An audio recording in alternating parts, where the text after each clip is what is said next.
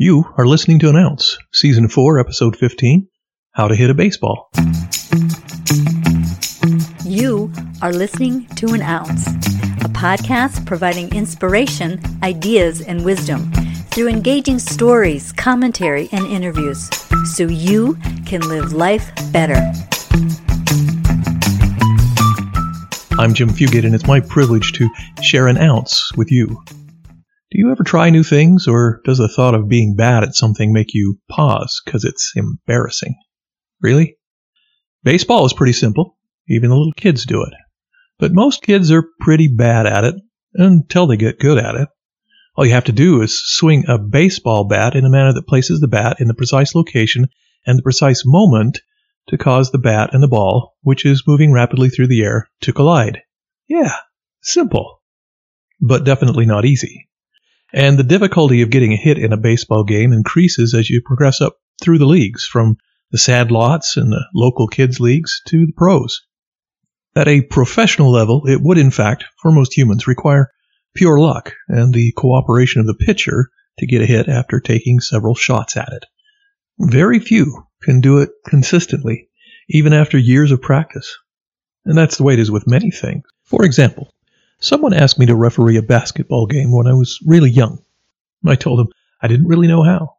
They insisted, as the game could not proceed without a ref at each end of the court. I consented to try and did horrible at it. I felt bad for the guys getting fouled and catching elbows because I couldn't do the job. Being a basketball referee is just one of a plethora of things I really don't do well, along with long distance running, throwing pottery, and interior decoration. Unless you'd like all the colors and textures to clash, then I'm your guy. One can and should try new things. Learn to find the fun and the joy in doing them. What things might you learn to do? A complete list is endless, but it might include getting good at meeting new people, speaking in public, being a leader, playing soccer, reading an old fashioned map, doing genealogy, playing the piano, fixing things, creating things, and lots of other stuff. And in most cases, you can find friends, books, or even the internet has information providing how to's on new skills and hobbies you might want to try. But even when you have learned how to do something, though you may enjoy it, it does not mean you will ever be a maestro. For example, what does it take to hit a baseball in the majors?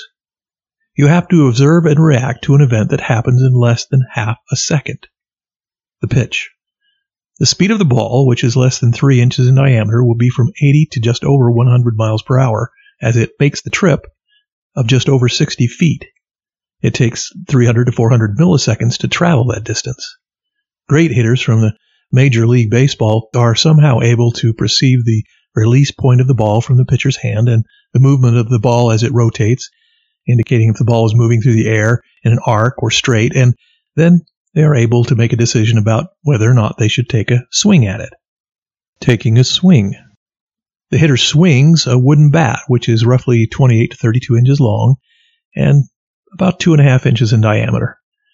If a connection is made between the bat and the ball, there is between a six and eight thousand pound force exerted on the ball, compressing it to half its original width at times, the force of impact between the bat and the ball is enough to shatter the bat.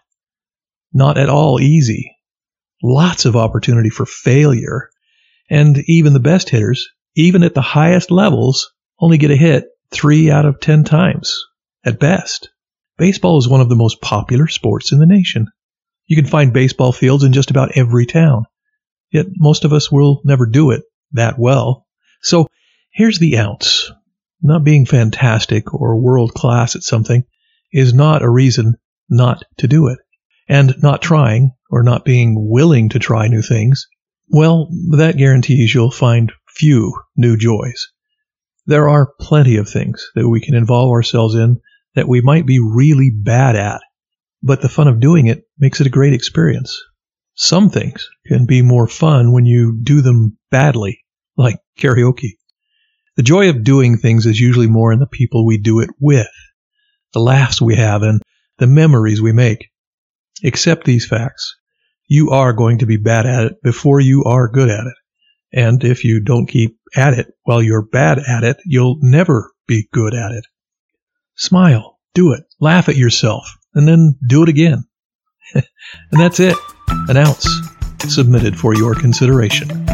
Thank you for listening, subscribing to, and sharing an ounce. I'm Jim Fugate, and I'll catch you next time.